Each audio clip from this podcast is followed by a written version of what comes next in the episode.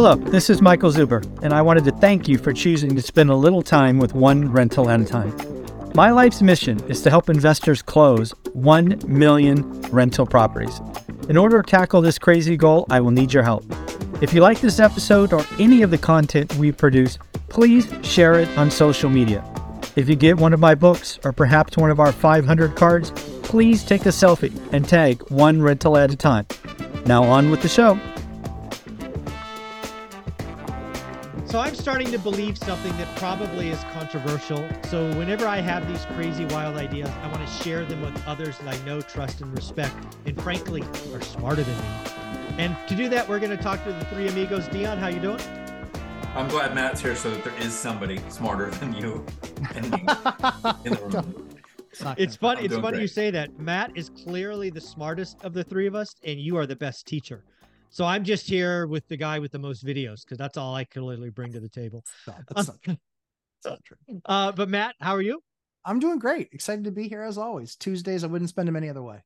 There you go. So my controversial topic today, and I believe this almost with every fiber of my body.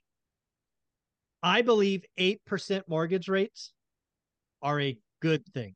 I believe there are very few things today that could cause the housing market to slow down enough that it could kind of naturally heal itself. I think 8% mortgage rates are great. I think 5% mortgage rates are horrible. Agreed. And I think most people think I'm crazy. Matt, what do you think of that? I love it. I totally agree. At 5%, I have to deal with all the dipshit pretenders, you know, that walk through the place. They're just like, I see a spot there and that's going to need to be taken care of. And I see a spot over there and we should probably fix that. And it's like, oh dear God, no, that's not how you walk a property. And so for me, 8%, that makes me still a buyer because it takes all the frauds out. It takes all the newbies out that haven't been educated. You know, if you're educated and you know what you're doing, even if you're new, you can still win. If you're that newbie and you're just like, I saw real estate on TV once, I'm going to do that. And you watch HGTV on roll, like, then there you go. You're likely going to fail. But when you're educated and when you've invested in yourself to get educated, you can still win in that market, which is 8%. But the thing I love most about 8% is, yes, it gets rid of the uneducated. But even better is it really gives you the opportunity in some of these bad assets to create value add. You know, there is that opportunity where you walk it and you're just like, that number is insane. You know, that number is like and you go back to people and you say, I'm not sure if you've done the math, but I'm upside down in this thing, you know, and anybody will be at 8%.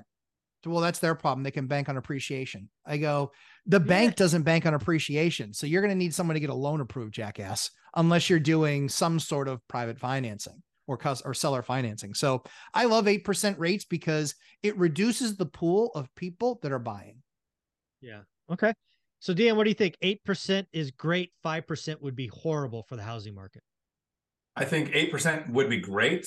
5%, I think it's 4.9. Even if it's 4.999, that's the magic number in my head where it goes crazy, right? People start buying anything and everything and it goes up again. And I think there's a missing metric. I think the 8% is great, but it should have came in December of 2021. Yeah. When we saw inflation going 6, 8, and not Jonathan Twomley, who's the other guy on your channel, but he said he called there's going to be a 9 handle on inflation and everybody kind of laughed in the comments and then it hit 9.1. We needed 8 then. Yes. Agreed. This drifting down and hitting 6 and 5 and 4 when the goal is 2, people are thinking, somebody is thinking, oh, we're down to 4% inflation. That means things are going to cost less. That's not how inflation works. That's not how They're only going to cost 4% more, not 6% more or 8% more. So I think it's great. I think it should have happened a long time ago. I'm with Matt. The high rates make us a buyer. I think I'm still hunting. I've been making offers left and right until I finally landed this one. When I pulled the offer on the one I ended up closing on, I was making an offer with a mortgage where I expected, I think at the time it was like 7.5 or 7 point something percent. And it was a good deal. And then this deal called back and asked if my offer was still available. And yeah, they wanted to give you $100,000 off asking. So you took that one instead. Yeah, $100,000 off asking. But the more important metric to me is $350 off of ARV. Yeah. Right. That's the one that in my mind goes, it's not a good deal because it's cheap. Right. It's a good deal because when the repairs are done, comparing that, the low purchase price with the cost of rehab to the ARV, it's Kiyosaki says it. You create money in this business. Yes. Yeah. Yeah. One more thing I want to talk about 8 and 5. I want to be very clear. I think we need to have 8% mortgage rates for a year. Yes. Because what I want the housing market to do is just slow down. Yep. And you know what the really crazy thing is? If you were to talk selfishly, what number would add more to our portfolio? An 8% mortgage rate or a 5% mortgage rate? Which one would help us individually more? Matt? I would say a 5% interest rate would definitely add more for me. Of course. Yeah. You're not, because again, right? You already have a set of assets. Yeah. Pricing goes through the roof. Yeah. We get another, I don't know, call it 10, 15, 20% pop over a couple of years. Yep. You have a portfolio of $10 million. That's $2 million in equity for doing freaking nothing. Yeah. Yeah. Right. So Dion, even with 18 units, does 8% help you personally or would 5% help you more? Personally, a lot of the advice that we give isn't in our best interest. Exactly. Right. Every time we would make a crash video, the crash bros take away 2% of our competition. So we should be making crash videos. Yeah, right? Exactly. Our YouTube channels would grow faster because fear porn sells better and we'd be eliminating competition. So we're not giving advice that really helps us. I want the 8% because I think it's going to help the housing market. The 5% would create demand in properties to the point where, I mean, at some point the prices get stupid and you think I should just sell everything, walk away with $10 million and see if I can spend it. Right. That's how much the appreciation would be. So 5% helps us. I don't know which one, 8 or 5, because I'm hunting for the next deal at the same pace. Warren Buffett says it. I like that. He says, if he knew exactly what was going to happen with interest rates in 2 years, he would invest exactly the same. Nothing would change. Yeah. Nothing I'm hunting for the next great deal. We just do great deals. That's all we do. We're disciplined and focused. We are not the average person, clearly. But again, what I'm hoping for an 8%, and it's really weird. If you follow guys like I do on Twitter, Logan and Lance and you know, Housing Wire and Fortune, new listings are down 25% from last year. Inventory today is below last year, which is wild to think about. I think 8% makes more of that because you see wish pricing disappear. But then what I really want 8% to do, this is what I want. I want 8% to separate the want to sell from the need to sell. That's right. That doesn't happen in a day, a week, or a month. Correct. Right. I like, for example, one of the properties I shopped for in Las Vegas, the couple bought it for 1.2. They dropped a $500,000 into the backyard and air conditioned 7-car garage and just all of this crazy stuff. So they're in the property 1.7. They listed it for 1.5 because they wanted to get their money back. I don't think it was worth more than 1.2. So I offered $1 million cash because again, they don't live there. They have a mortgage payment going out. So I offered $1 million cash saying, hey, if you're really desperate and you want to stop the bleeding, take this. I didn't think they would. But my first offer is never the one I expect to be accepted. It's the one I expect to follow up to. Yep. And I said, 1.2 will get the deal done, of which they said, no, you don't understand. Did you see the garage? I'm like, I don't give a fuck about the garage. I got 2 cars. Why do I need a 7-car garage? And why does it have to be air conditioned? I'm not that spoiled. And so that was probably 3 weeks ago. They've already called our agent back and said, is the guy still shopping? At $1 million? No, $1.2 million. They were interested. Okay. Yeah. But still. Yeah. This is what I want, is somebody who has a house that they are fond of and they invested all this sweat equity in and they want to recoup their money from. That's not how housing is sold. It's how it's sold at 5%. Yes. It's not how it will be sold at 8%. Correct. Right? So I want time at 8% so that people that are like us and people in our community can write disrespectful offers. I will tell you, $1 million offer on that house was disrespectful. Yep. And I don't care. Nope.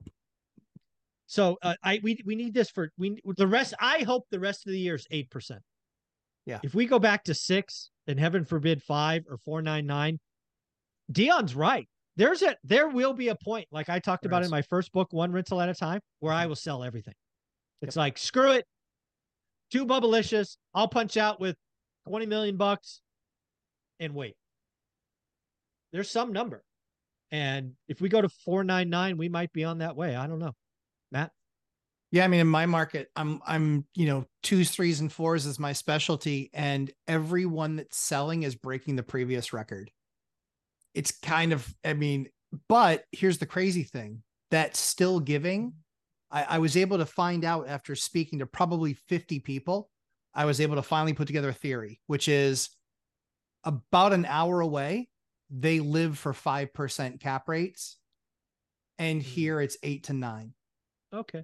So they're just, they're doing Dion. They're expanding the footprint. They are. They're just looking at it and going, I can do this deal here and I can get 5%, 5-ish, 5.5, or I can go there and I can get 8 or 8.5. And they're doing those deals. And so they're the ones pushing the market even higher because there's going to be compression where they're still going to compare to the stuff I'm buying at 5. And then they're going to have a big enough portfolio here where they go, so it's 7 or 7.5, right? Because rates are now 8.5 or 9. Like, it's ridiculous. And the stuff that is coming to market now is stuff that it was like a flipper botched because they gutted it and ran out of money to finish. Like, and those are assets that no one can buy but somebody like me. And the returns on those deals are in the 20s, easily guaranteed, year after year after year. That those are 20% returns. After you get that project done, it's 20% returns for eternity. Or higher. And you go back and get all, if not all, most of your capital back so you can do it again. Exactly. Yeah. That's the stuff where you're buying, where you're in position and you're kind of in that next stage, kind of the Dion stage, which is I had tons of cash saved up from a profitable running business. And now I can buy whatever I want and I can buy something based on it giving me just a massive return after I do some value add stuff. Yeah. So I'll ask you this question, Matt. Is there some number where you just go, I'll sell everything? It's getting harder now to say no. Quads. I'm going back and forth on a deal right now. I bought 2 buildings next to each other. They're on separate lots. I bought it for $625,000. I put $250,000 into it. So I'm into it for $875 total. Okay. I got offered for one of them that wasn't updated. It was the other one that was updated. I got offered $8.25 for the one that was updated. That means I'm $50,000 into this other building that does $9,000 a month. It's kind of tough to keep on saying no to offers like that. So it's getting, and I look at it and say, you know, I've got thankfully 7-year, 4% debt on that because it's commercial. I got 7-year, 4% debt on that. I've still got 5.5 years of that left.